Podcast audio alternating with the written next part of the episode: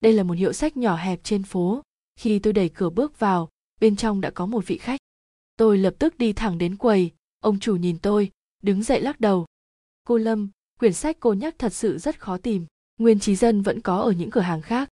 Tuy rằng đã sớm biết kết quả, nhưng sự thất vọng vẫn chẳng thể nào tránh khỏi. Tôi nở nụ cười miễn cưỡng. Cảm ơn, nhưng anh hãy giúp tôi lưu ý nhé. Thấy ông chủ gật đầu bất đắc dĩ, tôi xoay người muốn đi thì sau lưng bỗng vang lên giọng nói lễ phép. Thành công níu bước chân tôi lại. Xin hỏi, tiểu thư đang tìm quyển sách nào của nguyên trí dân? Tôi quay người, là một vị khách trong tiệm. Anh ấy đứng giữa tiệm, mặc chiếc áo dài màu trắng, trông anh còn rất trẻ, trên khuôn mặt thanh tú chan chứa nụ cười ấm áp. Trông anh có vẻ là một kẻ hiếu sách, có lẽ tôi nên thử một chút vận may của mình. Cuốn sách đầu tiên của anh ấy loạn hoa tôi khách khí mỉm cười. Loạn hoa à? Anh ấy hơi nhíu mày. Vì sao em muốn quyển này? Cuối cùng tôi cũng có thể nghe được một ít manh mối từ anh ấy, mặc dù chưa chắc chắn nhưng nhỡ đâu lại đúng.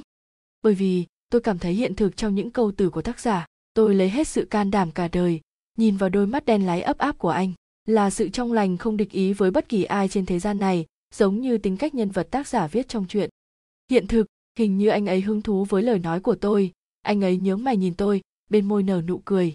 Vậy hiện thực là gì? Cô độc và tầm thường, tôi trả lời đôi mắt anh ấy đột nhiên bừng lên những tia sáng rực rỡ, khiến tôi chẳng thể nào nhìn thẳng anh ấy được nữa. Giữa trưa ngày mai em hãy đến nhà xuất bản ba đạo. Em biết nó ở đâu chưa? Anh ấy vươn tay và cười nhẹ với tôi. Cảm xúc trong tôi được anh ấy bắt lấy. Tôi nắm tay anh ấy theo tiềm thức. Giữa cơn mơ màng, tôi hỏi. Xin hỏi, anh là à tôi quên giới thiệu mất rồi. Anh ngượng ngùng sờ đầu chính mình. Anh ấy lại cười với tôi, khiến mặt mày cong thành một đường thẳng trong mắt càng tỏa ra tia sáng sáng chói muôn trạng. Tôi tên là nguyên trí dân. Nụ cười của anh ấy thật làm tôi choáng váng đây mà. Sau này tôi mới biết ngày đó anh tới hàng châu để thảo luận về một cuốn sách mới với người bán sách. Và cuối cùng thì tôi cũng có được cuốn sách mà tôi DAC hàng mong ước bấy lâu này loạn hoa. Thường xuyên qua lại, tôi dần dần quen anh, anh thường chạy từ Thượng Hải đến Hàng Châu, nơi mảnh đất Hàng Châu thơ mộng, chúng tôi chèo thuyền ở Tây Hồ, buôn chuyện phiếm bên cây cầu ngắn, đạp thanh trốn linh thiêng linh ẩn tự. Dần ra, anh nói anh muốn dọn đến Hàng Châu sống, anh nói rằng nơi đây có thể khiến việc viết lách của anh thuận lợi hơn. Mới đầu tôi chỉ nghĩ anh bông đùa mà thôi, ai ngờ có một ngày, anh chạy tới, làm như không có việc gì đưa tôi một tờ giấy. Anh bảo rằng đó là địa chỉ nhà mới của anh ở Hàng Châu. Tôi vô cùng kinh ngạc trước hành động của anh. Từ đây, anh chính thức trở thành khách quen nhà tôi. Anh ấy sống trên tầng 2 của một nhà nhỏ tại Liễu Lãng Văn Oanh, căn phòng cũ dích Mỗi lần bước lên lầu sàn nhà lại vang tiếng cót két. Anh luôn mồm nhắc anh sợ ngày nào đó cái cầu thang o đẹp này sẽ gãy. Tôi giúp anh quét tức nhà cửa đôi ba lần. Nó cổ lỗ sĩ lắm rồi. Ngoài tường phủ đầy dây thường xuân, xanh um tươi tốt, tuy cũ nhưng thích hợp tĩnh tâm viết lách anh ấy cứ trú mãi thế này không quay về thượng hải nữa bởi vì anh mới đến phương nam chẳng có bạn bè nhiều đi tới đi lui cũng chỉ có mình tôi thời tiết giao mùa chuyển lạnh tôi đan tặng anh một chiếc khăn quàng cổ khá dày dặn anh nhảy chân sáo giữa phòng cũ, xoa đôi tay rét cóng, thủ thỉ rằng thật lạnh. Tôi giúp anh pha ấm trà, bưng cho anh ấy sưởi ấm, sau đó sửa sang mớ bản thảo anh vứt đầy bàn làm việc. Huyền như, cưới anh nhé, câu nói không đầu không đuôi phát ra sau tấm lưng của tôi. Tôi không xoay người, bàn tay đang cầm bản thảo run cầm cập, vì một câu nói, trái tim tôi rung động mãnh liệt. Anh cười, tiếng cười dịu dàng tha thiết. Em từng nói, em muốn cuộc sống sinh hoạt bình thường, anh hơi chững lại tiếp tục nói. Anh không tiền, không quyền không thế, nhưng anh sẽ không bao giờ để em bị đói. Quyền như, cưới anh nhé. Hơi ấm chậm rãi rót đầy đáy lòng, mặc trời đông gió rét. Tay quay đầu, nhìn hồ nước mềm mại, gợn sóng trong vắt trong mắt anh. Điều tôi muốn chính là sự bao dung dịu dàng như vậy. Vâng tôi nghe thấy âm thanh chính mình, chẳng chứa đựng bao nhiêu cảm xúc, không chút do dự. Lẽ ra tôi phải sớm biết trái tim tôi nên cư ngụ chỗ nào. Chúng tôi đã kết hôn tôi không hề thông báo gia đình tôi chuyện gì, nhưng cô em thứ hai đang học cao đẳng sư phạm nữ hàng châu lại trở thành phù sâu của tôi. Chị cả, loại đàn ông như thế chị cũng muốn à? Tính như, em gái thứ hai của tôi rất có thành kiến với anh ấy. Chị xem cái dạng mặt trắng ngồi mắt kia kìa, tuổi trẻ mà không đi phục quốc, còn làm mấy bài thơ từ dâm đãng. Chị chị coi trọng anh ta điểm nào vậy? Tôi khẽ cười, không trả lời. Lúc này, nguyên trí dân gõ cửa bước vào, anh vẫn mặc chiếc áo dài màu trắng ấy bởi vì tuổi trẻ, nên thần thái tràn đầy sức sống. Chắc cô là em dâu tôi nhỉ? Anh khôi hài nhìn tĩnh như. Tĩnh như liếc anh một cái đầy khinh thường, ngoảnh sang tôi. Chị xem, chẳng phải anh ta là một tên ẻo lả sao? Nguyên trí dân nở nụ cười ngây ngô, mà tôi cảm nhiễm nụ cười ấm áp đó. Thấy cô chị gái làm lơ mình, tĩnh như rất chi là tức giận. Cô ả à dậm chân chỉ mũi nguyên trí dân cảnh cáo. Nghe đây, nếu anh dám bắt nạt chị tôi, anh hãy chờ đấy, hoa hoa nguyên. Từ đấy cái tên hoa hoa nguyên bắt đầu lan truyền, gần như tất cả bạn bè anh ấy đều đổi giọng gọi anh là hoa hoa nguyên. Mặc dù tôi chẳng thích cách gọi này tẹo nào. Những ngày tháng chung sống bình đạm êm đềm. Hằng ngày ngày tôi vẫn đến hiệu buôn tây mở đi làm như cũ. Sau khi về nhà tôi dọn dẹp nhà cửa một chút, ăn xong bữa tối sẽ tản bộ ven hồ cùng anh. Mỗi ngày anh ngủ rất ít, anh cứ ngồi mãi nơi bàn làm việc. Thu nhập của nguyên trí dân không ổn định, tiền lương của tôi cũng chẳng khá khẩm được bao nhiêu nên anh thường đăng bài trên các trang báo kiếm ít tiền nuôi gia đình. Tuy rằng vất vả khó khăn, nhưng cuộc sống bình dị êm ấm đúng là thứ tôi thương nhớ ngày đêm rồi. Tôi hay cảm tạ ông trời. Giữa thời loạn thế đã ban cho tôi ân huệ tốt lành, tôi dựa bàn chìm đắm khoảnh khắc tuyệt vời với anh.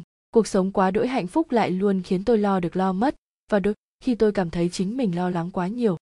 Tĩnh như trở thành khách quen nhà chúng tôi, nhưng cô ả vẫn ôm thái độ thù địch với anh như thuở ban đầu. Tuy nhiên, nguyên trí dân vẫn cười thật tươi mặc kệ qua làm càn dần dần, cô ả cũng chịu thu liễm. Chỉ là cái tên hoa nguyên nguyên, chẳng có cách nào thay đổi hết. Đông đi xuân tới, nhành liễu bên tây hồ đâm chồi nảy lộc. Những quyển tiểu thuyết anh viết đã khiến danh tiếng nguyên trí dân trốn hàng châu ngày càng lớn. Nghe nói anh khá được lòng phụ nữ tầng lớp thượng lưu. Rốt cuộc có một ngày, tôi về đến nhà, thấy anh đứng đợi tôi nơi căn phòng bé bé kia, trên mặt rào rạt ánh xuân. Sao anh vui thế? Tôi tháo đôi tất tay xuống, tiết xuân xe lạnh, bên ngoài rét mướt anh nắm lấy đôi tay bút lạnh của tôi phả khí nóng vào tay, thủ thỉ như một báu vật quý giá nào đó. Em đoán xem nào. Tôi lắc đầu, bàn tay nóng bừng của anh ấy hôn ấm đôi tay lạnh lẽo của tôi. Tôi thích anh không chỉ vì mỗi anh dịu dàng đâu. Hỗ thuyết gửi thư mời anh làm biên tập. Hỗ thuyết, tôi vô cùng ngạc nhiên, tờ báo lớn nhất thượng hải ư, người đứng sau điều hành là người nhật bản. Anh gật đầu, nghĩa là anh sẽ có nguồn thu nhập ổn định, giọng nói anh đặc biệt hưng phấn. Tôi hơi do dự anh nhìn biểu cảm đắn đo của tôi, cười nói, em không cần lo lắng, anh không phải đi thượng hải. Hả? Là thế nào? tôi hỏi. Anh xoa tay tôi đến khi nó không lạnh nữa. Anh bưng chén trà nóng để tôi uống. Bọn họ sắp mở một chi nhánh ở hàng châu. Anh làm ở chi nhánh đó là được. Thật, tôi nở nụ cười sung sướng với anh. Giữa loạn thế quan trọng nhất là nuôi sống bản thân mình. Nếu anh không sao, thì tôi cũng chả lo lắng điều gì cả. Nhưng sao lòng tôi vẫn sợ hãi mãi chẳng yên. Em nhìn xem cấp trên của anh rất giỏi đấy. Có vẻ anh nhìn ra sự bất an của tôi. Anh thò mặt qua cợt nhà phúc yêu, tôi cười đầy đầy anh, cũng đầy sự bấp bênh đang sinh sôi trong lòng. Một tháng sau, hố thuyết ở hàng châu khai trương, nguyên trí dân lập tức bị điều đi, bắt đầu công việc biên tập. Nguyên trí dân công tác ở tòa soạn khá thuận lợi, cô nhìn thấy anh vui vẻ lắm. Dần ra, bạn bè anh nhiều thêm, cơ bản đều là đồng nghiệp cùng tòa soạn, đặc biệt là tiểu lưu, thường xuyên lui tới nhà tôi chơi tiểu lưu còn rất trẻ, làm quản lý ở khu in ấn. Anh ta thường xuyên dùng ánh mắt ngưỡng mộ nhìn nguyên trí dân. Thế nên tôi hay trêu chọc anh ta yêu thầm chồng tôi. Anh ta lập tức đỏ mặt, vuốt đầu, khuôn mặt anh ta ngập tràn sự xấu hổ lẫn túng quẫn. Nguyên trí dân làm việc ở tòa soạn được hai tháng, bên trên nhận được tin tức tổng biên tập hỗ thuyết giang yến thu muốn đến hàng châu. Giang yến thu vốn là một nhân vật phong vân bến thượng hải. Cô ấy viết luận văn cay độc, mắng chửi băng đảng phun đầu máu chó vì nắm giữ thân phận chủ biên hộ thuyết chẳng mấy ai dám đả động cô ấy. Nguyên trí dân vô cùng sùng bái cô ấy. Anh luôn nói trên đời làm sao có một kỳ nữ như thế, làm việc cho đám người nhật bản, nhưng một khác cũng không quên mắng chửi đám nhật mưu mô.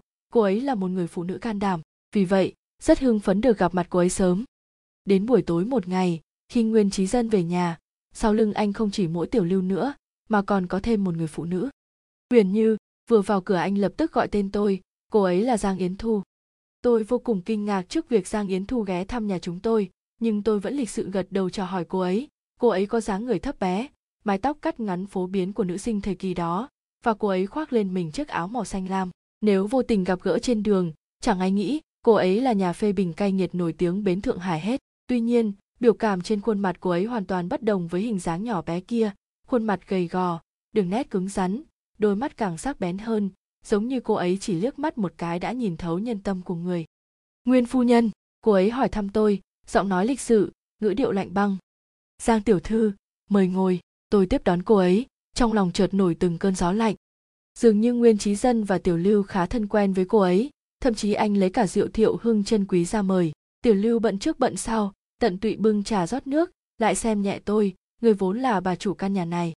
Cô ngồi xe chắc mệt lắm, uống chút rượu nhé nguyên trí dân lấy chén rượu, nguyên mỗ không đam mê thứ gì, nên thích nhâm nhi chén rượu ngon. Anh nở nụ cười ấm áp.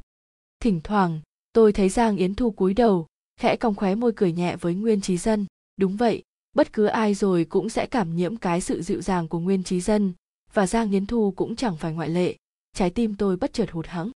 Ba người ở phòng khách uống rượu, tôi lơ đãng lật quyển loạn hoa trong căn phòng bé. Sau đó, tôi nghe được tiếng bọn họ đứng lên, nguyên trí dân nhẹ giọng nói uyển như, bọn anh đưa giang uyển thu về nhà trọ một lát nhé.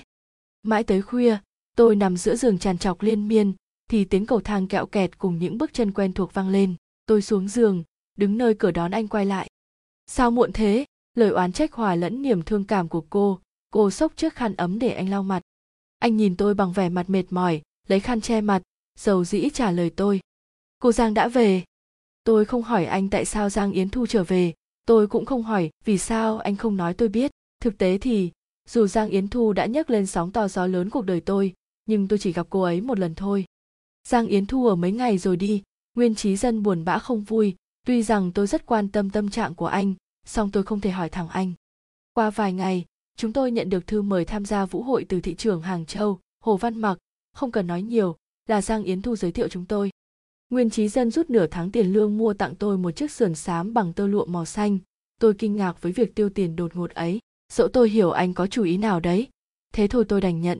Tôi không hề biết anh đào đâu ra bộ ô phục màu xanh nước biển. Lần đầu tiên thấy anh mặc âu phục, dù bộ đồ hơi cũ, nhưng tôi phải công nhận trông anh rất đẹp trai. Hồ văn mặc khác xa với tưởng tượng của tôi.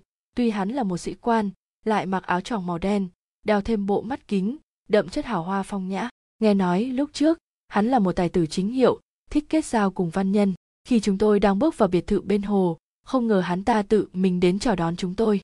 À nguyên tiên sinh, tôi đã sớm nghe giang tiểu thư nhắc tên cậu, nổi tiếng không bằng gặp mặt nha. Hắn nhiệt tình bắt tay nguyên trí dân. Ồ, hồ quân trưởng chê cười, được gặp hồ quân trưởng mới là vinh dự của chúng tôi. Nét mặt nguyên trí dân đượm ý cười. Hồ văn mặc khá hài lòng trước lời nói của anh, hắn hăng hái vỗ bả vai nguyên trí dân nhân tài xuất chúng xuất hiện tầng tầng lớp lớp. Chủ tịch uông quả thật hổ mọc thêm cánh sông trường giang sóng sao đè sóng trước. Hồ quân trưởng quá khen, tôi kiến thức nông cạn, sao dám sò bì cùng chủ tịch? Nguyên trí dân khiêm tốn đáp. Hồ văn mắc suy tư gật đầu, dường như hắn ta chợt nhớ gì đấy. Đến đây, giới thiệu mọi người. Hắn dẫn chúng tôi vào phòng khách, chỉ chỉ một hàng người mặc quân phục màu vàng. Là lính nhật. Vị này chính là tổng tư lệnh ma motoji hồ văn mặc giới thiệu toàn thân ma motoji đều là thịt mỡ. Trên mồm có một rúm ria mép. Hắn đeo đao kiếm đứng giữa phòng. Đôi mắt tì hí ngó chúng tôi. Cổ họng phát ra âm thanh vần đục. Hẳn hắn đang cười. Ma moto easy ăn cá mà. Thích. Ha ha ha. Hắn dùng vốn tiếng trung sứt sẹo của mình để nói chuyện. Tôi sợ hãi. Ánh nhìn tàn bạo ngẫu nhiên xuất hiện từ mắt hắn. Cứ như vậy, chúng tôi gặp từng lớp người trong chốn thượng lưu xa hoa, bao gồm các tướng lĩnh cấp cao của quân đội nhật bản trú tại hàng châu và cả phu nhân tiểu thư con nhà quyền quý. Nguyên trí dân đối đáp trôi chảy, bộc lộ tài năng thi phú của anh. Anh bỗng chốc được lòng rất nhiều người ở bữa tiệc này, đặc biệt là đám phụ nữ xã hội thượng lưu kia. Họ ngưỡng mộ anh từ lâu lắm rồi. Nhìn thấy dung mạo đẹp trai chói lóa ấy, bọn họ nghiễm nhiên coi anh như một thần tượng, bao vây xung quanh anh hỏi han này nọ. Thấy nguyên trí dân được hoan nghênh như vậy, nên tôi đành ra vườn hóng gió đêm. Màn đêm phủ đầy sương mù, mơ hồ bao trùm cả mặt hồ êm ả, trước mặt là mặt hồ yên tĩnh sau lưng lại là thú vui nơi thế tục. Tôi chợt cảm thấy bản thân đang trao đảo, dù tôi muốn thoát ly khỏi giới phồn hoa phủ phiếm, nhưng chính hiện thực tàn khốc lại níu kéo tôi trở về. Trước khung cảnh trần gian bi ai, tôi sợ tôi sẽ về lại điểm ban đầu. Cuộc sống bình đạm thoảng qua như một giấc mộng, còn tôi càng ngày càng cách xa nó. Tôi thở dài thật sâu, chẳng nhẽ đây chính là số mệnh. Tiếng bước chân từ sau truyền đến, tôi tưởng rằng ai ai cũng đã quên vườn hoa viên vốn trống trải. Là tiếng bước chân xa lạ, không phải nguyên trí dân tôi ngoảnh đầu, một người phụ nữ xa lạ trong váy đầm nghiêm trang. Là phu nhân của ma motoji. Đại khái cô ấy thấy tôi mặc sườn xám, nên cô ấy dùng vốn tiếng trung sức nẻ hỏi tôi. Ngồi, có thể ngồi không? Tôi gật đầu, ý bảo cô ấy ngồi xuống. Nào ngờ, khi cô ấy định ngồi xuống, không hiểu sao cô ấy đụng trúng cạnh bàn, đánh đổ ly rượu vang đỏ chót trên bàn và chiếc sườn xám mới mua của tôi.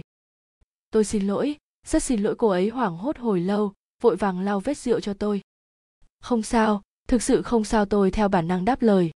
Trong khoảng thời gian ngắn ngủi, hai người sửng sốt một hồi, cô ấy không ngờ tôi biết nói tiếng nhật, còn tôi hoảng sợ với sự không cẩn thận của tôi. Càng không ngờ, khi tôi chưa kịp định thần bịa lý do thoái thác, tôi đã thấy nguyên trí dân đứng ở phía xa, tay cắm trong túi quần âu. Hiển nhiên, anh hoàn toàn thấy một màn này. Anh đi tới, mỗi bước đi tôi sợ hãi thêm một phần. Chờ đến khi anh đứng trước mặt tôi, chỉ cần cô ấy mở miệng hỏi, tôi sẽ nói cho anh biết hết thảy tuy rằng tôi sợ nhất chính là anh biết. Nhưng không, anh móc chiếc khăn tay thâm đẫm hương thơm, nở nụ cười khách sáo an ủi phu nhân kamamoto, lặng lẽ trả lau vết rượu trên sườn xám. Có lẽ, anh đứng quá xa, nên không nghe được, hay anh cố tình lãng quên chuyện này. Ngay lúc tôi bối rối nhất, quý bà ma mo to rời đi, người đàn ông của tôi cúi chào tôi và nói nhạc khiêu vũ đã bắt đầu, tôi tự hỏi liệu nguyên phu nhân sẵn lòng điệu nhảy khiêu vũ đầu tiên cùng tôi không? Tôi giật mình ngắm nghía biểu cảm bình tĩnh của anh, ngập ngừng khoác tay lên bờ vai vững chãi ấy, anh thật sự không nghe thấy ư. Anh cười cười, ôm eo xoay tôi mòng mòng, giữa sự tín nhiệm và nghi ngờ, giữa trong sáng và đục ngầu, dưới ánh sáng rực rỡ của đất trời, tôi dần dần buông lòng, để anh đưa tôi bay cao mãi. Nhìn chăm chú cái cằm thon gọn, đường nét gầy guộc trên gương mặt anh, tôi mê mẩn từng tấc da tấc thịt từng thơi thở thiện lành ấy, tôi say đắm những sợi tóc đen nhánh lóng lánh ánh sáng tôi mê luyến bờ vai bao dung vỗ về. Tôi bất giác tựa đầu vào vai anh. Huyền như, anh thì thầm bên tai tôi cái tên theo tôi suốt bao năm tháng, đôi chút thở dài, lẫn cưng chiều vô hạn. Ừ tôi lạc đường mấy rồi, hơi thở ấm nóng của anh vây quanh tôi tôi mơ màng đáp ứng. Một cuộc sống bình thường là ước mơ của em phải không? Anh dùng cánh môi mỏng dán vành tôi nói nhỏ. Anh đã giúp em thực hiện, tôi trả lời, em chỉ muốn anh mãi mãi bên cạnh em, tôi nhắm mắt trả lời anh bằng âm thanh không ai nghe thấy. Đổi lấy chiếc ôm nhiệt tình, đôi môi nóng bỏng áp sát vào tai tôi. Không phải chưa từng nghĩ đến việc một thư sinh vì sao phải thăm dò tin tức mọi nơi. Không phải tôi chưa từng nghi ngờ một người dựa vào sáng tác văn chương lại có thể điêu luyện đối phó với giới nhà giàu. Không phải chưa từng cân nhắc đến một kẻ nịnh nọt quân nhật và kẻ hán gian có thể dung hòa vào xã hội không? Bởi vì anh là nguyên trí dân, là một người dẫu tôi vứt bỏ toàn bộ thế giới tôi cũng không bao giờ bỏ rơi người đó chính là chồng tôi, là người đàn ông yêu thương tôi, chiều chuộng tôi, người đàn ông của tôi. Tất cả những khúc mắc hãy để thời gian giải đáp nó. Huống chi, anh ấy chưa bao giờ hỏi bí mật của tôi là gì. Đại khái bởi vì nguyên trí dân biểu hiện quá xuất sắc, dù hồ văn mặc hay giang yến thu cũng rất hài lòng với anh. Không bao lâu sau, anh nhanh chóng thăng chức lên vị trí phó giám đốc hộ thuyết tại chi nhánh hàng châu. Sau đấy, chúng tôi dọn ra khỏi căn nhà nho nhỏ cũ rích kia, chuyển tới một biệt thự kiểu hoa viên độc lập kiểu tây. Khu nhà mới bỗng có thêm nhiều người hầu, nhiều tài xế và cả thợ làm vườn. Dần già nguyên trí dân không còn viết tiểu thuyết nữa. Anh luôn luôn bận rộn, thường đi công tác ở thượng hải, thường xuyên được hồ văn mặc mời đi uống rượu, đánh bài, xã giao, nên trời khuya khoát anh mới trở về nhà. Tôi cũng chả nhàn nhã như trước nữa. Từ buổi vũ hội hôm đó, ngay sáng hôm sau tôi lập tức nhận được bức thư xin lỗi và cả lời mời tham dự tiệc trà của phu nhân mamoto. Do vậy tôi liên tục đến nơi đám quân nhật cư trú làm khách, chèo thuyền ngắm cảnh, cắm hoa, thưởng thức thơ nhạc. Hàng châu vẫn là một nơi với những màn mưa bụi phiêu phiêu và vô vàn tòa nhà lầu cao chọc trời. Đã thật lâu rồi, chúng tôi không nói chuyện, không ăn cơm cùng nhau, cũng chẳng tàn bộ với nhau. Cứ tiếp tục như vậy là không tốt, sẽ ảnh hưởng đến tình cảm vợ chồng. Người người chung quanh khuyên tôi nghỉ việc, dù sao thì bây giờ cuộc sống của tôi không cần phải suy nghĩ chi ly những thứ vụn vặt. Tôi cảm nhận được khoảng cách giữa và anh ngày càng xa, nhưng tôi tin tưởng vào cái duyên số đời mình tôi không muốn cưỡng cầu những thứ không thuộc về bản thân tôi. Chúng tôi vẫn suốt ngày bận rộn như cũ. Trong lòng tôi hiểu rõ chính mình. Vì thế, tôi bắt đầu chờ anh trở về nhà mỗi ngày. Mà anh thì cả ngày vội vội vàng vàng, đôi khi xuyên đêm không về. Đồng hồ điểm qua 12 giờ, tôi nằm trên giường thao thức mãi không thôi. Nghe thấy tiếng cửa mở ở dưới lầu, còn loáng thoáng tiếng của tài xế tiểu phổ. Tiên sinh, ngài cẩn thân một chút. Tôi vồn vã chạy đi mở cửa liền nhìn thấy nguyên trí dân say đến mức quên trời quên đất đang bước lên bậc thang từng bước một. Mấy ngày nay, tài xế tiểu phổ gặp anh nhiều hơn cả tôi. Tôi không kịp nghĩ gì dảo bước tiến lên đỡ lấy anh. Anh mặc bộ âu phục màu trắng được cắt may khá vừa vặn, chúng hẳn rất đắt tiền, ngắm sườn mặt của anh anh vẫn đẹp trai như vậy. Nhưng anh lại có thêm ít điểm khác lạ, mái tóc trải tỉ mỉ bằng dầu hoa quế gọn gàng sạch đẹp tuy rằng vài sợi rũ xuống chán vì anh say rượu, trên người anh nồng nặc hương thuốc lá. Tôi nhớ trước đây anh chưa hút thuốc lần nào hết. Tôi dùng toàn lộ sức lực của bản thân để đặt anh xuống cái ghế sofa giữa đại sành đuổi tiểu phổ đi. Tôi thở hổn hển, xem ra hôm nay cũng là một đêm vô ích, sao có thể nói chuyện phiếm cùng người say cơ chứ?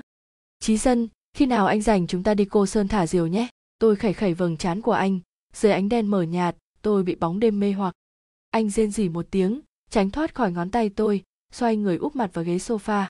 Tôi thở dài, ngồi ngâm giữa thảm lặng lẽ ngắm hình bóng của anh đêm lạnh như nước, mà anh vẫn ngủ say. Sáng sớm tinh mơ, nguyên trí dân lập tức đi công tác ở thượng hải, còn tôi lại bỏ lỡ cơ hội tâm sự với anh. Chúng tôi gặp nhau ít hơn, thậm chí anh chẳng thèm về nhà, biết bao chuyện của chồng tôi lại là người khác báo tôi biết. Bây giờ nguyên trí dân ở thượng hải, nguyên trí dân và hồ quân trưởng đánh bài, hôm nay nguyên trí dân ăn cơm cùng phó tướng tùng nguyên, phần lớn trong đó chính là giang yến thu. Rốt cuộc tôi nhận ra, anh cố ý xa cách tôi tôi vô cùng mông lung chẳng lẽ do ngày đó ư? Tôi bắt đầu từ chối mọi cuộc chơi, viết đơn nghỉ việc, cả ngày ngồi lì ở phòng khách đợi anh trở về. Tôi suy ngẫm lại hàng ngàn hàng tỷ thứ, căn nhà áp mái ọt, ẹt. Khuôn mặt tràn nhập ý cười khi nghe tiếng ấy. Tôi ngày càng chán ghét ngôi nhà rộng lớn trống trải này. Tôi chán ghét bản thân tôi cô độc, chán ghét cảnh bình minh hoàng hôn dài vô tận. Anh đã rất lâu rất lâu không về nhà. Một ngày nọ tĩnh như tới thăm tôi. Cô à không kích động như trước kia, mà lặng lặng ngồi đối diện tôi đột nhiên tôi cảm thấy tuổi thanh xuân của tĩnh như tương tự tiểu lưu. Em tham gia hội liên hợp sinh viên, cô à nói. Thật à tôi đờ đẫn nhìn cô à để làm gì? Phán kháng bọn nhật, cô à nhìn tôi. Ừ tôi nói, cẩn thận. Người nên cẩn thận là kẻ tên hoa hoa nguyên kia, cô à bỗng hiện nguyên hình, kích động đứng lên. Anh ta là tên hán gian người người phỉ nhổ rồi. Tôi không thể làm quen cái thói to tiếng của cô à căn nhà từ lâu không ồn ào như thế tự dưng tôi mệt mỏi với sự xuất hiện của cô à? Chị, cô à bắt lấy bả vai tôi, dùng sức phe phẩy. Em đã nói hắn không phải người tốt lành gì, bây giờ chị vẫn chưa nhìn thấu hắn sao? Tôi bị coi à lắc đến mức choáng váng, hơn nữa tôi cực kỳ không thích cô ả bêu xấu trí dân của tôi. Em về đi, tôi vẫy vẫy tay, em đừng nói xấu chồng nhà chị. Chị chị còn tỉnh táo không? Chị xem chị của bây giờ đi đi theo tên hán gian có ngày sống tốt hả? Hán gian, tôi gượng cười chẳng phải em dựa vào hán gian ăn học à? Em cầm tiền hán gian cứu nước cứu dân. Em có đủ tư cách nói hán gian không tốt. Tôi bình tĩnh nhìn cô à? Buông lời cay nghiệt. Có lẽ, tĩnh như không đoán được tôi sẽ nói như vậy. Cô à buông tôi ra. Như thể cô à đang sốc lắm. Thối lui vài bước. Em sai rồi. Cô à đáp. Em vẫn luôn xem chị là tấm gương để em dõi theo. Vẫn luôn cho rằng, chị bỏ nhà ra đi để thoát khỏi sự sỉ nhục nhục nhã. Em luôn cho rằng, em sai rồi. Ánh sáng trong mắt cô ả à dần dần biến mất cô không còn là ngu hỏi chị tôi hàng ngưỡng mộ nữa. Từ nay về sau tôi và cô đoạn tuyệt quan hệ, dường như cô ả à hạ quyết tâm thật lớn, liếc tôi một váo thật sâu. Tôi khẽ mỉm cười. Tĩnh như, trước nay chị chưa từng đưa chị thành tấm gương mẫu, chị bỏ nhà đi, bởi vì chị chán ghét thân phận của mình ở nơi đấy, càng chán ghét chính bản thân chị. Chị chỉ muốn là một người bình thường, sống một cuộc sống an nhàn, có một người chồng, một đàn con thơ, đến hết quãng đời lại, cho nên tôi mới chạy đến hàng châu tĩnh như nhìn tôi bằng ánh mắt, không thể tin tưởng nổi. Tôi đã chắm chìm trong mộng tượng, cô à phẫn uất quay người rời đi. Lâm uyển, như, tôi quá thất vọng. Thanh âm cô à tràn đầy thất vọng. Chị tưởng hiện tại chị có thể hoàn thành giấc mơ hả? Chị nghĩ rằng, giữa loạn thế chị có thể cùng ai hạnh phúc êm ấp? Cô à dậm chân la lớn. Quả nhiên người chị chảy máu hèn. Cô à đạp cửa rời đi. Tôi lại cười. Dừng mà không được. Máu hèn. Vâng dù tôi đi đến đâu, làm gì tôi vẫn là kẻ chứa dòng máu hèn nhưng trước giờ tôi không được quyền lựa chọn. Từ lâu tôi đã biết tĩnh như là người như vậy, nên cô ả à đi theo con đường này. Cô ả à muốn đuổi theo hoài bão lớn lao, nhưng chẳng hề biết rằng, muốn đi trên con đường này thì phải cắt đứt tình chị em. Tôi yếu ớt ngồi trượt xuống đất, cuộc sống bình đạm là hy song xa xôi vời vợi ư. Trí dân, tôi nghe thấy âm thanh thê lương quanh quẩn trong đại sảnh. Tất cả những gì tôi nhớ, tất cả những gì tôi nghĩ đến, chính là người đàn ông này. Kể từ ấy, tĩnh như không bao giờ ghé thăm tôi nữa tôi vẫn chờ người chồng yêu dấu của tôi. Người chồng yêu dấu của tôi vẫn không xuất hiện. Dạng sáng một ngày nọ, cho đến một đêm, trời gần dạng sáng, cánh cửa gỗ bị gõ ầm ầm. Giữa cơn nửa mơ nửa tình, tôi nghe thấy tiếng ồn ào trong phòng khách, có âm thanh những người hầu, có âm thanh của đào sướng, và cả âm thanh của nguyên trí dân. Tôi nghĩ tôi đã chạy xuống nhà vội vã biết bao nhiêu, bởi vì khi tôi thấy được bóng dáng quen thuộc lẫn xa lạ kia đứng nơi phòng khách tôi mới cảm nhận sự lạnh lẽo đang len lỏi ở lòng bàn chân mình. Anh quay đầu, có vẻ anh nhận ra sự tồn tại của tôi, nhưng anh chẳng nói gì hết chỉ lo nhướng mày mà thôi.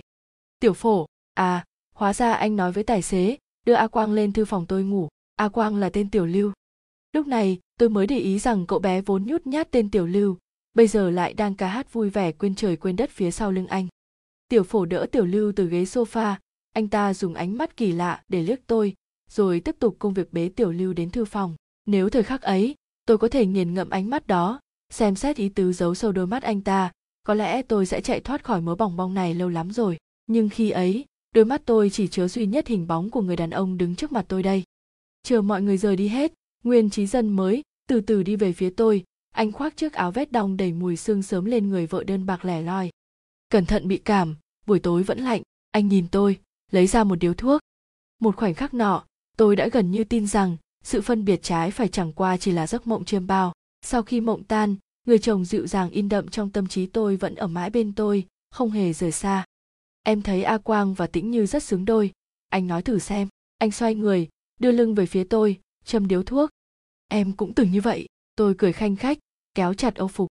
Nhưng mà, khi tôi bắt đầu nở nụ cười tươi tắn nhất, anh chợt nói. Anh đã viết đơn ly hôn. Cái gì? Giờ khắc này đầu óc tôi hơi mù mờ, tôi cố nén nụ cười, hỏi anh. Anh liếc tôi một cái, giọng nói của anh trông vô cùng bình thản. Anh muốn kết hôn với giang yến thư. Điếu thuốc kẹp giữa ngón tay tàn khói nhẹ, lượn lờ như họa, khiến khuôn mặt anh trở nên thoát ẩn thoát hiện. Tôi nỗ lực mở to đôi mắt mình, tuy nhiên tôi không thể thấy rõ vẻ mặt anh ngay bây giờ. Những lời đớn đau kia được anh nói rõ ràng như thế, bình tĩnh như thế, phất phất như anh chỉ là người xem tôi diễn xiếc xem tôi trình diễn, vở kịch bi ái nát lòng đột nhiên, tôi rất muốn ôm bụng cười to, khóe môi lại chẳng nhúc nhích tí nào. Chúng tôi thân trương theo cách văn minh và tiến bộ nhất. Ấy vậy mà lại dùng phương thức lạc hậu man, dợ để chia lìa. Rốt cuộc đây là nỗi buồn riêng tôi hay là niềm bất hạnh của anh?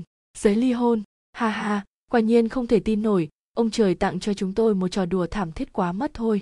Tôi nhìn anh anh dừng dưng nơi đó, đôi mắt đen láy, ánh sáng rực rõ từ cái nhìn đầu tiên trốn đâu rồi. Chẳng còn vòng tay đầy chiều mến yêu thương tình yêu say đắm lấp lóe tại buổi vũ hội. Hết thảy dần dần tan biến từ bao giờ vậy? Tại sao tôi không biết? Tôi vẫn chưa tìm ra nguyên nhân khiến đôi ta đổ vỡ cơ mà. Trời đã sáng. Anh đạm nhiên ngồi trên ghế sofa. Em có thể đi. Tôi hiểu tôi cần phải rời khỏi đây. Lui một bước. Tôi nghe thấy giọng nói chính mình. Được. Lời nói khi nào? Vì sao nó hiện hữu trước mắt tôi hiển nhiên đến thế? Tôi nhớ lại quá khứ. Tôi từng nói mà không chút do dự như thế này hay chăng tôi đã sớm biết chúng tôi sẽ rơi vào bước đường cùng ư? Tôi lập tức xoay người, lấy tốc độ nhanh nhất chạy về phòng thu dọn mọi thứ. Thời điểm xuống lầu, anh vẫn ngồi ghế sofa, ngắm tôi bằng khuôn mặt vô cảm. Rời khỏi nhà, rời khỏi căn nhà từng là của riêng chúng ta, tôi không muốn quay lại chốn đau thương ấy thêm lần nào hết. Tôi không nhìn anh lần cuối, tôi sợ phiến băng lạnh kia sẽ đâm chan chát trái tim tôi. Tôi bắt đầu đờ đẫn qua lại trên phố quen, không biết đi bao lâu, tôi đã đứng ở nhà ga hàng châu tôi nhòm tới nhòm lui dòng người xa lạ xung quanh, ai ai cũng có nhà để về. Mỗi mình tôi trơ trọi bơ vơ chốn này, tôi cũng không biết tôi thuộc về chốn nào. Chị uyển như, chị uyển như. Một cô bé mặc đồng phục gọi tên tôi. Tôi nhớ em ấy, là bạn thân từ thời ấu thơ của tĩnh như, hình như tên em ấy là hứa duệ dung. Bất chợt, tôi như người sắp chết đuối nắm được cọng rơm sống sót cuối cùng. Tôi bắt lấy em ấy, nói liên miên. Đưa chị về nhà, chị phải về nhà, chị muốn về nhà. Đúng vậy hiện tại trong tôi ấp ủ nỗi niềm khao khát về nhà, dẫu tôi đã hạ quyết tâm không về lại nơi đấy nữa, nhưng ngay bắt giờ tôi sắp sửa chẳng thể chịu đựng tất cả mọi thứ nữa. Những gì tôi có thể nghĩ ra, đó chính là tôi phải về nhà. Vâng vâng em dẫn chị về nhé. Hứa duệ dung kinh hãi, luôn mồm đồng ý với tôi. Chúng tôi ngồi xe lửa từ hàng châu về Sư diêu. Chuyến tàu khởi hành vang tiếng xình xịch, tôi buông lơi trái tim đang đau đớn khôn nguôi, tức thì, cơn mệt mỏi đánh úp lên cơ thể gầy yếu đưa tâm trí và sức lực còn sót bay xa dần, theo tiếng còi báo hiệu rít rít. Xe lửa cập bến thiệu hưng, tôi nghe nói đường sắt đằng trước bị ai đó làm nổ tung, nên không thể đi tiếp. Hứa duệ dung lại đành phải thuê một chiếc thuyền nhỏ, dẫn tôi về nhà. Tôi nằm giữa thuyền, lắng nghe âm thanh tiếng nước nhu hòa, giọt nước cứ tí ta tí tách, lặng lẽ khách tan trong tiết trời ẩm ướt của giang nam, lặng lẽ mà xa xôi. Nhiều năm trước, cũng từng có một người đàn ông, mặc bạch sam phong lưu đào hoa, nắm bàn tay tôi dịu dàng tuyên, uyển như, chúng ta về nhà. Tôi nở nụ cười, nhà, thật tốt, tôi đã đi quá lâu rồi, tôi vốn thích cái mùi thanh thanh của nước sông hơn mùi tanh mặn của biên cả. Tôi vốn thích sự mềm mại của bùn hơn con tàu thủy vang âm trời. Nói chung, tôi được sinh ra để yêu mảnh đất cằn cỗi này. Người đàn ông mỉm cười, tôi cũng cười với anh ấy. À hóa ra anh ấy là trí dân. Sốt rồi, ai thì thầm điều gì bên tai tôi thế? Tôi gắng sức mở to đôi mắt sưng vù ai có thể nói chuyện dịu dàng đến thế? Chúng ta về dư diêu. Ai đỡ người tôi lên? Tôi mơ màng bước trên con đường xanh màu rêu nơi bến tàu. Tôi quay về dư diêu trăng trong bóng đêm xa xa nhấp nhánh ánh sáng hồng hồng, có người kêu tôi. Đại tiểu thư! Đây là đâu? Dư diêu đâu? Ai đó đang dùng tiếng quê tôi trò chuyện. Giữa cơn mê man, ánh sáng đỏ rực cách tôi ngày càng gần, ánh đèn đỏ chót. Tôi vẫn đang tìm kiếm thứ tôi hằng mong ước. Thứ gì đập đập xuống phần mí mắt của tôi? Tôi dùng hết sức cố mở mắt, căn phòng thân quen tràn ngập ánh mặt trời sáng lạn. Đây là phòng của tôi, được bài chi đúc trước kia, vẫn nguyên vẹn như cái hôm tôi bỏ nhà ra đi, chưa xê dịch xí nào hết. Chị hai, chị tình, ai dựa vào người tôi thế? Là mạn như, cô em thứ hai của tôi, cô em út có mắt to tròn sáng ngời ngợi. Chị làm sao vậy? Âm thanh suy yếu đến nỗi tôi còn không biết đây có phải giọng tôi hay không. Chị ngủ ba ngày, mạn như vén lớp tóc mái bù xù ngay chán tôi. Em đi gọi cha chị muốn ăn gì? Tôi lắc đầu, cơ hồ xem nhẹ việc mạn như đã khôn lớn. Cô em út mới lớn, lại chăm sóc cô, chị cả lớn đầu vô cùng đáng thương này đây. Cô em út không lập tức rời đi, mà xoay người rót một chén nước sạch, gác trên bàn nhỏ cạnh giường. Chị khát thì uống nhé. Thấy tôi gật đầu, cô em út chạy xuống lầu vang tiếng thùng thùng. Cha không đến thăm tôi tôi biết ông ấy đã biết hết thảy. Nhiều họ hàng thân thích tới thăm bệnh, nhưng tất cả đều bị bác gái chặn đường, và bảo rằng cơ thể tôi chưa hồi phục hẳn sợ tôi mệt, bác gái vẫn luôn là một người tốt dẫu tôi không phải con gái của bác ấy, tôi cũng sẽ cố gắng bảo vệ bác gái. Tôi ở lại, cả ngày ngồi trên gác xếp, ngắm bình minh lên rồi hoàng hôn lặn xuống. Tôi thường nghe thấy tiếng bước chân chạy qua dưới mái hiên, sau đó là lời của trách bằng tiếng địa phương từ người gì nào đó. Cơm tối vừa mới ăn xong con lại ăn tiếp. An ông, con ăn không đủ no hả? Nghe đến đấy, tôi bật cười chú ý cậu nhóc bên dưới. Thừa tông, em trai tôi, đã trở thành chàng thanh niên vai rộng sức nhiều tôi cũng thường nghe thấy tiếng đánh áo giặt đồ của những người phụ nữ bên dòng sông nho nhỏ vào buổi chiều trạng vạng cách tôi một bức tường, tào lao chuyện nhà cửa, buôn nơi đông nơi tây. Đương nhiên có cả tiếng lũ trẻ cười đùa khi nghịch nước. Mặc dù thời thế nghiêng trời lệch đất, nhưng tôi cảm giác như nơi đây chả có chuyện gì xảy ra hết. Cuộc sống bao ngày vẫn bình dị an ổn, thời gian như ngừng trôi, mọi thứ không thay đổi. Tuy nhiên, thực tế lại khác xa. Vào buổi tối đám quân nhật tha hương đều ăn uống linh đình diễn ca hát sướng cái ca khúc tiếng nhật mà tôi nghe không hiểu ở trước sân nhà. Lúc này, tôi chỉ đành đóng kín cửa sổ lẫn cửa ra vô nhà. Tôi lo sợ thứ âm thanh ngoại lai kia sẽ cản trở sự yên bình hiếm có bấy lâu. Càng sợ bị khơi gợi lên từng hồi ức đã chôn chặt tận đáy lòng. Mạn nhi học xong đều đến chơi với tôi. Cô bé trái ngược hoàn toàn tĩnh như, là một cô gái trầm lặng từ khi nhỏ. Nếu tôi không nói, cô bé sẽ lặng lặng ngồi đâu đó đọc sách. Nếu tôi muốn nói, cô bé sẽ tâm sự cùng tôi. Có những lúc tôi cho rằng mạn như mới là chị gái, còn tôi là cô em gái tùy hứng làm này làm nọ.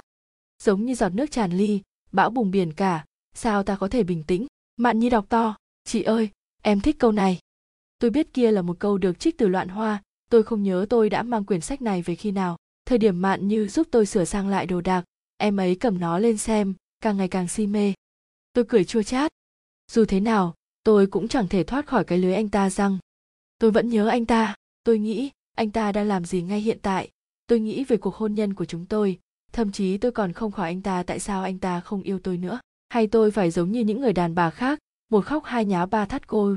Không lẽ tôi thua ở chỗ, tôi sinh được một mụn con cho anh ta? Tôi biết tôi suy nghĩ quá nhiều, nhưng tôi không khống chế nổi. Mỗi tuần tôi đều nhận một lá thư của hố duệ dung gửi từ hàng châu tới. Tôi vô cùng biết ơn em ấy. Lúc đó tôi sốt cao lắm. Nếu không có sự giúp đỡ của em ấy, tôi sẽ không thể về nhà em ấy thường viết một số tin tức bên kia vào, để tôi nắm bắt tình hình thực tế trong cuộc sống khép kín vùng quê. Ví dụ, tĩnh như tham gia hội sinh viên chống nhật, chẳng hạn như quân nhật đóng quân ở thành hàng châu, rồi như dùng phiếu tiết kiệm để hợp pháp hóa tiền tệ. Lần nào tôi cũng mở lá thư với một chút hy vọng.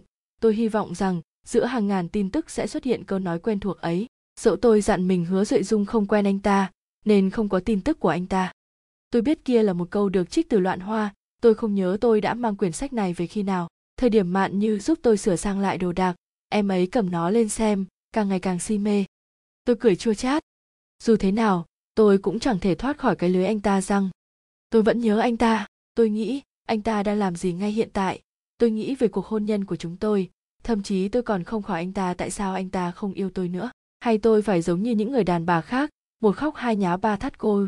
Không lẽ tôi thua ở chỗ, tôi sinh được một mụn con cho anh ta? Tôi biết tôi suy nghĩ quá nhiều, nhưng tôi không khống chế nổi. Mỗi tuần tôi đều nhận một lá thư của hứa duệ dung gửi từ hàng châu tới. Tôi vô cùng biết ơn em ấy. Lúc đó tôi sốt cao lắm. Nếu không có sự giúp đỡ của em ấy, tôi sẽ không thể về nhà. Em ấy thường viết một số tin tức bên kia vào, để tôi nắm bắt tình hình thực tế trong cuộc sống khép kín vùng quê. Ví dụ, tĩnh như tham gia hội sinh viên chống nhật, chẳng hạn như quân nhật đóng quân ở thành hàng châu, rồi như dùng phiếu tiết kiệm để hợp pháp hóa tiền tệ lần nào tôi cũng mở lá thư với một chút hy vọng. Tôi hy vọng rằng, giữa hàng ngàn tin tức sẽ xuất hiện câu nói quen thuộc ấy. Dẫu tôi dặn mình hứa duệ dung không quen anh ta, nên không có tin tức của anh ta. Cha tôi vẫn tới, dù tôi bất hiếu năm lần bảy lượt. Đó giờ, cha tôi không phải là kiểu người vui mừng gì cũng hiện rõ trên mặt, lần này cũng không ngoại lệ. Khi tôi xuống lầu, ông đã ngồi một cách uy nghiêm ở đại sành tay chống quải trường màu đỏ, nhìn tôi từng bước tiến gần ông. Biết đường về nhà? ông hỏi tôi không hé răng. Sau khi chào hỏi ông, tôi liền đứng ngắm hồ sen nhỏ ngoài sân. Cha biết con làm gì ở hàng châu. Ông tiếp tục nói, ông hài lòng vì tôi không phản bác. Tôi cười mỉm, với thế lực của cha tôi, muốn biết tôi làm gì ở hàng châu chả phải quá dễ dàng sao. Vốn dĩ tôi không muốn chạy trốn khỏi cái nhà này. Ông ấy vẫn không hiểu ư? Bây giờ chỉ có một phương án. Dáng vẻ ông ấy vẫn bình chân như vậy, là tái hôn. Tái hôn, tôi nhìn phiến lá xanh mơm mờn tôi ghét hoa sen tôi ghét nó che trời, chôn vùi khung cảnh ao lành xanh biếc, nhưng cha tôi vẫn thích. Người cho rằng ai sẽ thích tấm thân tàn hoa bại liễu của con cơ chứ? Tôi nghiến răng nghiến lợi để đi sự ganh ghét mớ hoa sen kia. Đột nhiên cha tôi đứng lên rồi cũng không nhúc nhích, cứ như vậy nhìn thẳng tôi. Con gái ta, ai không dám cưới? Miệng lưỡi ông đanh thép, có vẻ ông phát hiện hỏa khí của ông quá lớn, nên ông lại mềm giọng. Uyển như, con nhớ con trai của thượng quan bác hoàng nữa không? Là chiêu tường, anh ta vẫn luôn có ý tức với con con kết hôn anh ta đi, anh ta sẽ không tệ đâu. Mùa hè trôi qua từ lâu, ấy thế mà ngon lửa trong tôi vẫn cháy cuồn cuộn. Tôi chỉ cảm thấy lồng ngực như nghẹn lại. Tôi không thể thở nổi dù tôi cố gắng ra sao. Tôi nhìn lá sen ỉu xìu, tự dưng thốt. Sau đó giống người, cam chịu, nhẫn nại thỏa hiệp cả đời. Dầm, đằng sau truyền tới tiếng gõ thật lớn, tiếng nện do ông lấy quải trượng đập bàn. Tôi không xoay người, không muốn thấy dáng vẻ chật vật của người cha vốn uy phong lẫm liệt một thời ta thỏa hiệp để cứu sinh mạng bá tánh thành dư diêu. Ta thỏa hiệp để đổi lấy dương minh viện khỏi bị thiêu dụi. ta thỏa hiệp để đổi lấy một nhà an bình. Ông dừng lại rồi nói tiếp, con không nghĩ tới người ngu già người đào tẩu, ta đều mặc kệ con. Bây giờ con ngoan ngoãn chạy về thì phải nghe lời cho ta, con đã mất quyền lựa chọn. Hai tháng sau, lập tức kết hôn. Ông tuôn hết những lời cay nghiệt, đẩy cửa rời đi. Tôi cười khổ, chà, vầng thái dương của người trắng xóa hết rồi. E rằng, người không thể ngờ được trăm năm tu thân dưỡng tính của ông đã bị hủy sạch trên chính người con gái ông vốn thương yêu này. Huống chi, bấy lâu nay, ông vẫn nghĩ ông hiểu hết thảy. Chắc hẳn ông đau lòng mà rời đi. Tôi sợ ông chua bao giờ nghĩ con gái ông lại đối đãi với ông như vậy. Gà chiêu tường, có lẽ đây là con đường cuối cùng. Sau khi trái tim tôi chết lặng, cả ngày hôm nay, qua giờ cơm chiều, mạn như mới đến gác mái của tôi. Em tan học muộn à? Tôi ngắm thế giới bên ngoài từ khung cửa sổ. Một thế giới đen tối mờ mịt như thế tục sương mù răng lối chỉ có mỗi căn phòng này được chiếu sáng rực rỡ nòm có vẻ vô cùng lạc lõng. Em đi giúp cha thương mạn như nói. Cha thương, tôi nhớ ông ấy là nhà truyền giáo người anh đến dư điêu giảng đạo hơn 10 năm rồi. Ông cũng là khách quen nhà tôi, khi ông mới đến đã suýt bị quân nhật đuổi đi. May sao bà và dì tôi đều theo cơ đốc giáo, nên đám linh mục và nhà thờ của ông mới được giữ lại. Ông ấy khỏe không em? Tôi hỏi mạn như, vì kia là vị linh mục trông năm tôi từ bé tới giờ. Cha biết chị về muốn tâm sự với chị. Mạn như trả lời tôi. Tôi gật đầu, có lẽ tôi nên ra ngoài một chút, nhìn xem ba năm tôi rời khỏi đây quê nhà thay đổi như thế nào. Dẫu tôi hay sẽ chẳng thay đổi gì hết, miễn sao vẫn còn cha tôi là được. Mạn như, mai chúng ta thăm cha xứ nhé. Chiếc xe kéo đưa tôi cùng mạn như băng qua cây cầu, con ngõ nhỏ, vẫn là bức tường trắng năm đó, năm rộng tháng dài, phía dưới đã mọc dày rêu xanh, có dấu mùa mưa, như vẩy mực xanh. Đi thêm một chút nữa cây cầu vẫn là cây cầu cũ. Trụ cầu cao chót vót vang tiếng kéo kẹt. Dăm ba cây cỏ dại, hoa lạ mọc um tùm, từ thuyền trông vô cùng sinh động. Xe đưa chúng tôi đến diêu giang bắc. Nếu diêu giang nam là khu giàu sang phú quý, thì diêu giang bắc là một nơi rất bình dân, chen chúc trong đám người ồn ào, khiến tôi an tâm một cách lạ kỳ, tim đập dồn dập. Mạn như thấy tâm trạng tôi tốt hơn nhiều, cô bé cũng vui vẻ hẳn đi, chỉ đông trỏ tây phong cảnh bốn bề. Chúng tôi dừng chân ở cầu tống giang nhộn nhịp nhất. Đây là khu chợ tự phát trái cây rau củ tươi giói, thịt sông cá sống đặc biệt tươi mới, độc nhất vô nhị. Tôi bỗng nhận ra hình như tôi rời xa trốn xa người đã lâu. Dường như sau mấy trăm năm, linh hồn đốt nhiên sống lại, chính là khu chợ tập nập người mua người bán này. Cô cả, cô ba, có người nhận ra bọn tôi, cúi đầu khiêm tốn. Ngay lập tức một đám trẻ thơ xông tới, ăn ma rách nát, vươn đôi tay bẩn thỉu lôi kéo quần áo chúng tôi. Cô cả cô cả, cô ba ơi, cho em ít tiền. Âm thanh van nài hỗn loạn tôi lùi bước, nhằm tránh khỏi những bàn tay đen xì, nhìn mạn như phát từng đồng tiền được chu ản bị từ trước cho đám con nít đó. Chưa bao giờ thay đổi, dù ba năm hay mười năm, khi quay lại mớ người nhật đó vẫn đứng ở bức tường cao kia, hả hê nhìn ngắm chúng tôi. Mấy cái đứa kia, đừng chạm vào cô cả ngu ra, cút ra, bên tai có âm thanh chuông reo kỳ lạ, tôi khẽ cười, quả nhiên là khuôn mở á tê nhân hậu, hiền từ của cha thương. Cha, tôi cười, bị tây dương ôm lấy. Mau vào đi mau vào đi. Linh mục hất văng tay bọn trò, cố ý chừng mắt với chúng nó. Chọc đám trẻ vừa cười vừa bỏ chạy. Lúc này, ông mới nắm tay mạn như vào nhà thờ phía sau. Giáo đường nhỏ nhỏ tới nỗi chỉ có mỗi ba hàng ghế dựa, cửa sổ bé bé gắn cây thánh giá phủ bụi, vết rỗ trên tường mãi chưa sửa. Đó là dấu vết quân nhật để lại khi tấn công thành phố. Hết thảy mọi thứ tại đây tôi đều thân thuộc. Mỗi lần gì đi cầu nguyện, tôi sẽ đến đây chơi. Cha tìm con có chuyện gì sao? Không có tôi tớ mạn như bận châm trà rót nước. Tôi nói chuyện với cha xứ. Cha muốn con làm cô giáo trong mắt màu xanh lam của cha xứ chứa đầy sự thành khẩn.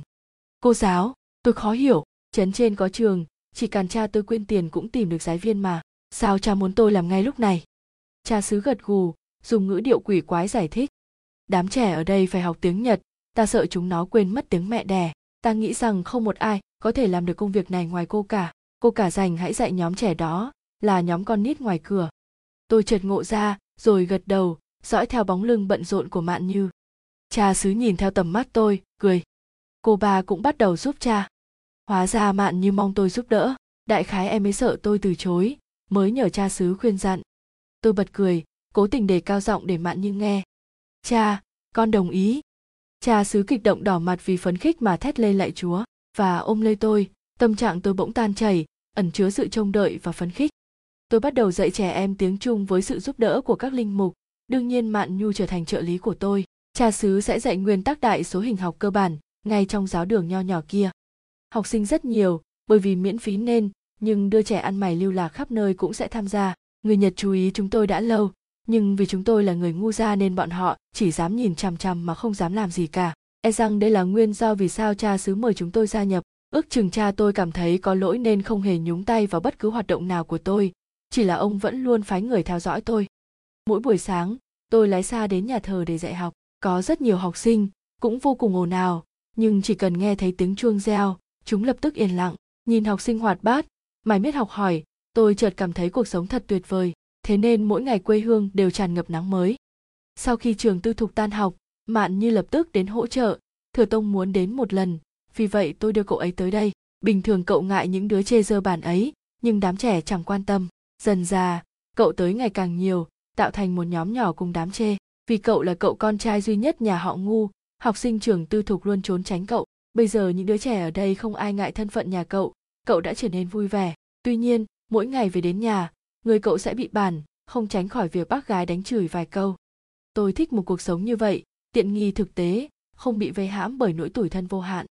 Đến nỗi cuộc hôn nhân hai tháng tự như giấc mông hư ảo xa vời dẫu mỗi ngày nhắm mắt cô lại nghĩ đến ngựa ỏi đó.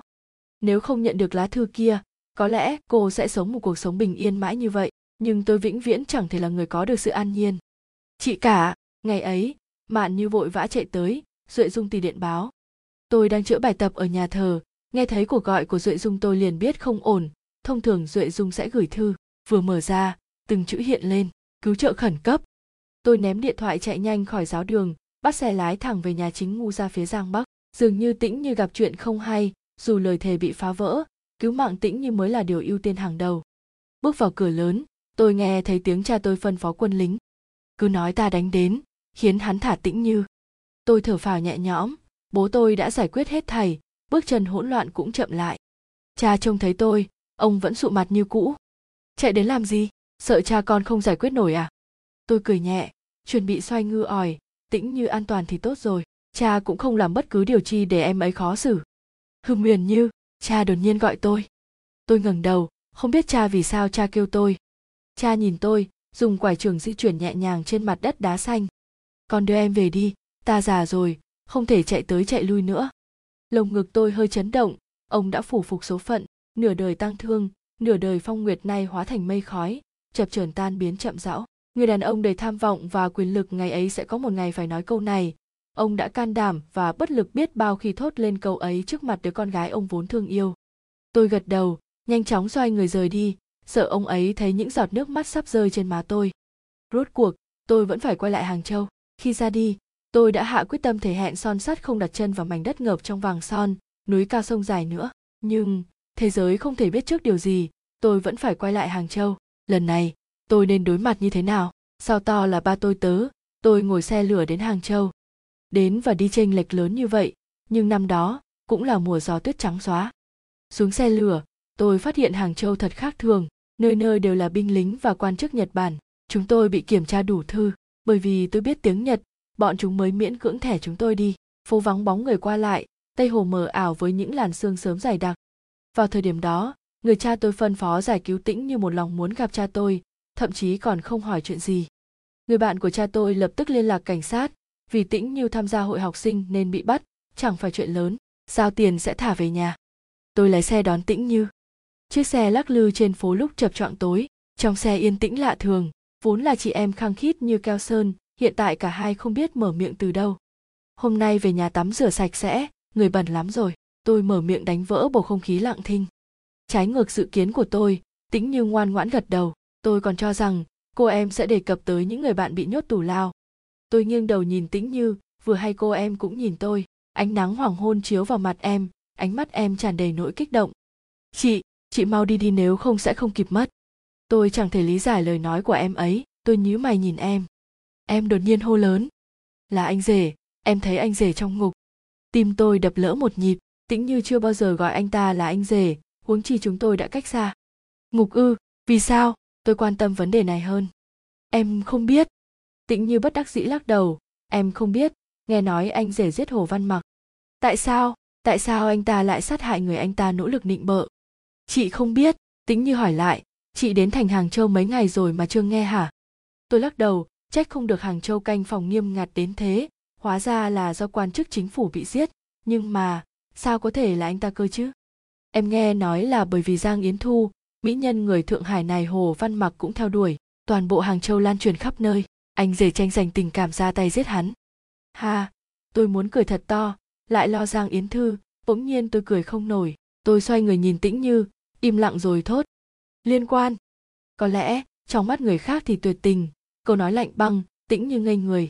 Xe tiếp tục chạy, ngày gần tối, trăng chưa lên, trên đường không một bóng người qua. Em nghĩ em nên nói cho chị, tĩnh như nhẹ nhàng mờ mờ gờ di âm thanh không lớn, nhưng tôi nghe rõ. Tôi không hề nói chi chờ em trả lời. Ngày đó, chị đụng mặt duệ dung không phải trùng hợp, là em gọi cô ấy tới giúp chị. Tôi đột nhiên nghĩ đến gì đó, rồi hoảng hốt. Sao tĩnh như biết tôi rời nhà? Là anh rể gọi điện, thanh âm tĩnh như nhẹ như ruồi muỗi. Quanh một tiếng vang thật lớn nổ trong đầu tôi, toàn thân tràn đầy máu nóng. Tôi nghe được tiếng thở phì phò của tôi, phải cố hết sức tôi mới hỏi được. Anh ta biết như thế nào? Anh rể sợ chỉ xảy ra chuyện, gọi tiểu phổ theo sát chị, thấy chị đứng ở nhà ga gọi người đến giúp chị. Dừng xe, tôi hét lớn, thậm chí to còn không chờ xe dừng, lập tức xông ra ngoài. Tôi chạy như bay trên phố, có lẽ là do đêm, nên đầu óc phi thường rõ ràng, tôi biết bản thân tôi muốn làm gì, muốn đi đâu, muốn gặp ai. Tĩnh như ở phía sau kêu, chị chị định đi đâu? Thanh âm trống trải vờn quang mọi ngóc ngách phố nhỏ, những tòa thành xung quanh lùi về phía sau. Tôi chạy trong đêm đông răng lối sương mù để tìm câu trả lời cho tâm hồn tôi hỏi thăm một người quan cũ của cha tôi, hóa ra nguyên trí dân bị giam ở ngục do đám nhật giam giữ. Tôi lại đi gặp phu nhân ma mo to. Bằng mối quan hệ trước kia của tôi và cô ấy, phu nhân ma mo to vẫn còn giữ chút mặt mũi cho tôi. Ba ngày sau, tôi nhận được một tin rằng, nguyên trí dân hiện đang bị giữ ở cầu vòm thuộc địa phận tô giới. Văn kiện được phê duyệt, phu nhân ma mo to đặc biệt để trợ lý tiểu giã đi cùng tôi. Tôi nghĩ, tôi nợ một lời cảm ơn vì sự giúp đỡ kịp thời của cô ấy. Trợ lý tiểu giã còn khá trẻ cậu ta ngồi ghế phụ, tán gẫu đôi điều về quê hương cậu ta. Cậu ta nhập ngũ tại nagano, nhật bản, nơi được mệnh danh là vùng đất suối nước nóng. Tôi chợt nhớ sự ấm áp giữa núi trời tràn ngập băng tuyết lạnh lẽo, một câu nói mờ mờ ảo ảo, dịu dàng thắm thiết. Uyển như, ngoan, em tắm nhé. Uyển như, ngoan ngoãn ăn cơm nào. Uyển như, đau lắm hả em? Tiếng thắng xe dừng mạch hồi tưởng. Tôi tới rồi. Qua cửa, tiến vào nhà tù mọi việc diễn ra suôn sẻ nhờ thân thân trợ lý tiểu giã. Câu vòm là địa bàn tô giới nhật bản, là căn cứ bọn nhật chiếm đóng sau khi tấn công hàng châu. Dù ở xa trung tâm, nhưng đây vẫn là địa phận của bọn chúng. Tuy nhà tù đã sửa sang nhưng hơi cũ, đi càng sâu, nước cứ nhỏ tí tách. Tôi dùng mình, không thể ngờ nó lại u ám đến thế. Trợ lý tiểu giã cởi bỏ quân phục, săn sóc khoác lên người tôi. Tôi thật muốn cười, chỉ là cái rét lạnh cùng nỗi sợ hãi đang dâng cao, khiến khóe miệng tôi cứng đờ. Đến phòng khách tôi cũng thấy những hàng song sắt lạnh băng cùng tường gạch kiên cố. Một vài lính nhật đứng đó rồi chào tôi và trợ lý tiểu giã theo kiểu quân nhân. Nhận thấy sự nghi hoặc của tôi, cậu ta kiên nhẫn giải thích từng điều một. Vốn dĩ phải có người phiên dịch, mong cô ngu thứ lỗi. Tôi gật đầu, thì sao chứ? Không ai hiểu tiếng trung cả. Ý tứ ẩn sâu trong lời nói của tiểu giã, hoặc cuộc sắp đặt kham khổ cậu ta tạo nên. Tôi xin cáo lui. Tiểu giã liếc mắt nhìn tôi, lui ra ngoài. Tôi ngồi thẳng tắp trên chiếc ghế lạnh băng thân thể tôi không tự giác mà run lẩy bẩy. Hai hàm răng nghiến chặt nhau đã đau đớn như rút gân cũng chẳng thể xua giá rát nhăm nhe xâm nhập cơ thể. Mùa đông năm nay sẽ rất lạnh. Ánh mắt tôi lơ đễnh quan sát bức tường đen, tựa như một linh hồn bơ vơ, vất va vất vưởng, không nơi nương tựa giữa đêm tối. Hàng lang truyền đến tiếng bước chân chậm gì gì. Bước chậm như mất hết sức lực, nhưng tôi vẫn nghe rõ kia là bước chân của ai. Tôi lập tức đứng dậy, dùng tay che đậy cổ áo quân phục, nhìn chằm chằm cánh cửa sắt. Cửa mở ai kia bước vào, tôi nghe thấy âm thanh trái tim tôi đập từng nhịp, thật to, thật nặng. Anh ngẩng đầu, ngó tôi qua mái tóc bù xù, bẩn thỉu. Huyền như, hai mắt anh sáng quắc. Tôi không thể thở nổi, càng không thể phản ứng bất kỳ thứ nào. Tôi chú ý tới anh anh đánh mất vẻ thư sinh, hào hoa phong nhã ngày xưa mất rồi. Cũng chẳng phải là chàng thanh niên mê người nhã nhặn. Hiện tại anh đứng nơi ấy, cơ thể bốc mùi mốc, mặc kiện áo tù nhân rách nát. Ngoài trừ ánh mắt sáng lấp lánh quả thực tôi không nhận ra anh nữa. Ánh sáng trong mắt anh, y đúc cái lần đầu tiên gặp mặt, hào quang lan tỏa như ánh sáng mặt trời, làm tôi không thể nhìn thẳng. Tuy nhiên, mới đó thôi, ánh sáng đó đã mờ dần. Anh run run di chuyển bàn chân, toàn lực ngồi bệt xuống, lạnh lùng vô tình mở miệng. Hóa ra là cô ngu, hóa ra cô gạt tôi bấy lâu nay. Tôi lùi bước để chống đỡ bản thân sắp sủi lơ, nếu đã hạ quyết tâm, nói càng sớm càng tốt. Đúng vậy, tôi họ ngu tôi tận lực học ngữ khí bình thản nói chuyện, song các tiết giá rét, âm thanh vẫn run. Tôi ngồi xuống, cố gắng nhìn anh, kể anh một câu chuyên xưa xa xôi chân thật, một câu chuyện tôi nỗ lực quên, nhưng thời thời khắc khắc hiện hữu quanh tôi. Đấy là họ cha tôi, cũng chính là gia tộc lớn nhất và quyền lực nhất sư điêu, nhiều năm trước, cha tôi thân là trưởng tôn dòng chính, bị cử đi nhật bản du học. Ông ấy gặp mẹ tôi, kết hôn với bà ấy bên nhật và sinh ra tôi. Vốn dĩ ông ấy sẽ sống mãi một cuộc sống như vậy nhưng mẹ tôi lại bất hạnh qua đời. Cha tôi vì thân phận người trung quốc mà bị khinh nhục trên đất nhật. Vì thế, năm tôi 3 tuổi, ông mang theo tôi về nước kế thừa gia nghiệp. Ở quê nhà, ông có một gì mến đối phương thủ thân như ngọc nên ông tái hôn. Cha bảo tôi gọi bà ta là gì vì bà ta nhập ra sớm hơn mẹ tôi. Tôi nói xong trong một hơi, tim vẫn đập nhanh, điều chỉnh hơi thở. Tôi nói tiếp, tôi chả lừa gì anh, tôi chỉ dùng họ mẹ mẹ tôi họ lâm. Tôi nhìn anh thật lâu hy vọng anh có thể thấy tiếng lòng tôi đang thổ lộ. Cơ mà anh nở nụ cười, tiếng cười héo hắt nhưng lớn vô cùng, khiến lính nhật bên cạnh khó hiểu không tài nào giải thích. Quá xuất sắc, ha ha, anh cười, hôm nay cô ngu tìm tôi chỉ để nói chuyện này thôi ư. Đột nhiên tia hy vọng vỡ tan tành, căn phòng như biến thành màu xám xịt, tôi thấy bản thân tôi ngu xuẩn, làm sao có thể làm người tuyệt tình hồi tâm chuyển ý. Tất nhiên không phải, tôi ngẩng đầu lên, ngăn chặn hàng nước mắt chuẩn bị trực trào, tôi tới vì để hỏi anh tôi khó khăn nuốt nước miếng. Ngày ấy, anh kêu tiểu phổ bám theo tôi, gọi tĩnh như giúp tôi làm gì? Anh ho khan, tiếng khụ khụ rất lớn, vừa ho vừa cười. Cô tưởng gì thế? Nghĩ tôi tình cũ chưa dứt. Anh cười, tôi chán ghét tiếng cười cùng khẩu khí nói chuyện của anh. Trước nay, anh không hề nói đau đến vậy, chả lẽ tôi nhận lầm? Chẳng qua tôi sợ cô tự sát. A ha ha ha ha, tiếng cười bị âm thanh ho khan đánh gãy. Anh giàu dĩ. Tôi không thể chịu đựng giọng cười mỉa mai đấy nữa tôi đứng lên, lớn họng tra hỏi. Nguyên trí dân, từ trước tới nay, anh chưa hề yêu tôi đúng không? Câu hỏi có chút không cam lòng, có chút mông lung. Anh chẳng cười, yếu ớt hỏi ngược tôi. Cô nghĩ sao? Tôi nhắm mắt, không muốn tin mấy lời hoang đường tôi đang nghe đây. Vậy lý do nào anh cưới tôi? Vì khi ấy tôi cô đơn, vừa đặt chân tới phương nam, không ai cạnh tôi, cô quan tâm tôi, nên tôi cưới cô. Bên tai vang vọng những câu từ như nhát dao găm đâm từng nhát xuống trái tim tôi tôi hít một hơi thật sâu. Anh yêu giang yến thu. Tôi không chịu thừa nhận tôi đã thất bại. Tôi tin bản thân tôi lựa chọn sai người hơn. Anh không hé môi, gục đầu, dùng mái tóc rối che giấu biểu cảm khuôn mặt. Hỏi gì cũng đã hỏi hết. Sự thật chứng minh, tôi là đồ ngu nhất thế giới, mà tôi chẳng muốn thừa nhận. Uyển như à mày đáng buồn lắm. Tâm hồn tôi tựa cánh hoa mỏng tang, nhưng tôi chắc rằng, một ngày nào đó nó sẽ phục hồi. Chỉ là được như cũ hay không tôi không biết. Tạm biệt, nguyên tiên sinh tôi bước qua anh, chuẩn bị đi ra cửa. Sau lưng bỗng úp trận gió mạnh, tôi không rõ anh lấy đâu sức mạnh lớn thế, hung hăng bắt lấy bả vai tôi, đè tôi lên tường. Đôi mắt vô thố đối diện anh anh định làm gì? Xong tôi chợt nhìn thấy đôi đồng tử dịu dàng khi xưa ẩn sâu mái tóc trước chán. Tôi nhất thời mềm lòng, ngăn cản hành động kéo người của lính nhật. Chúng tôi dựa gần đến như vậy, gần đến nỗi tôi có thể cảm nhận được nhịp tim anh đập, tiếng thở mạnh của anh, vũ hội chúng tôi ôm nhau như thể buổi vũ hội mới diễn ra ngày hôm qua. Bàn tay thô ráp vuốt ve da thịt tôi, chạm gương mặt tôi, chạm môi đỏ ao, chạm hai mắt. Tôi luôn bị anh làm cho mê muội. Dù đã hạ quyết tâm, tôi vẫn bị anh đánh bại. Tôi phủ phục cảm thán số mệnh mình bi ai.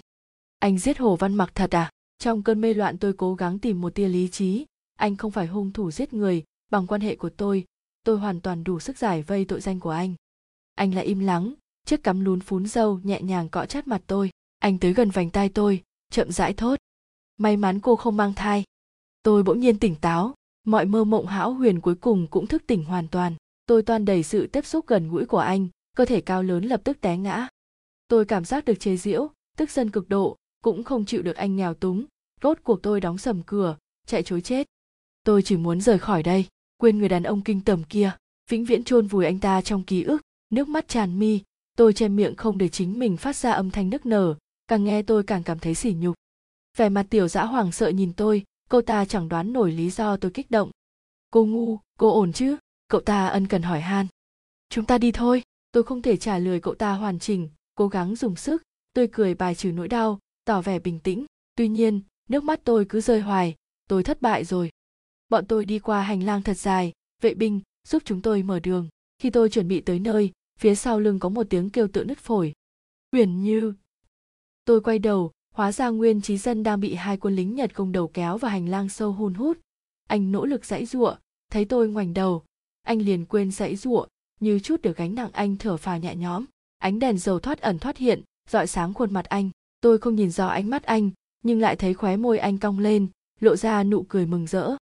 Cửa lớn đóng thật mạnh trước mắt tôi, cũng che khuất hết thảy bóng dáng đơn bạc ấy tôi phân chẳng rõ, dẫu tôi thắc mắc về tiếng gọi tên tôi, nhưng có lẽ cả đời này chẳng giải đáp được nữa. Tôi không gặp lại nguyên trí dân, cũng không hề biết bất cứ tin tức gì của anh, sinh mệnh của anh như sao băng vụt ngang đời tôi, xuất hiện dạng dỡ rồi biến mất không thấy tăm hơi. Ngay sau ngày đó tôi trở về dư diêu, không tái hôn, cùng cha xứ đi hồng kông, tính như đoạn tuyệt quan hệ với gia tộc, tham gia tổ chức kháng nhật, còn cha tôi tâm cơ ông ấy thâm trầm, phán đoán bản thân chả có kết cục gì tốt tự sát còn để lại ít vinh quang mai sau. Bây giờ nghĩ lại, có lẽ cha tôi đã sắp xếp tôi đón tĩnh như ở hàng châu, khiến tôi mất hết hy vọng với nguyên trí dân. Gia tộc chết thì chết, tan thì tan, dì đi theo cha tôi, mạn như và thừa tông bị an bài tới hồng kông, ở lại đấy cùng tôi. Sau khi hồ văn mặc chết, chính phủ quốc dân đảng bổ nhiệm người thân tín là ban chết làm thị trưởng thành hàng châu, kháng chiến thắng lợi, giặc bị xử tử. Người lẫn vật chậm rãi biến mất trong hồi ức, nhưng tôi mãi nhớ kỹ một ngày kia dưới bầu trời xám xịt.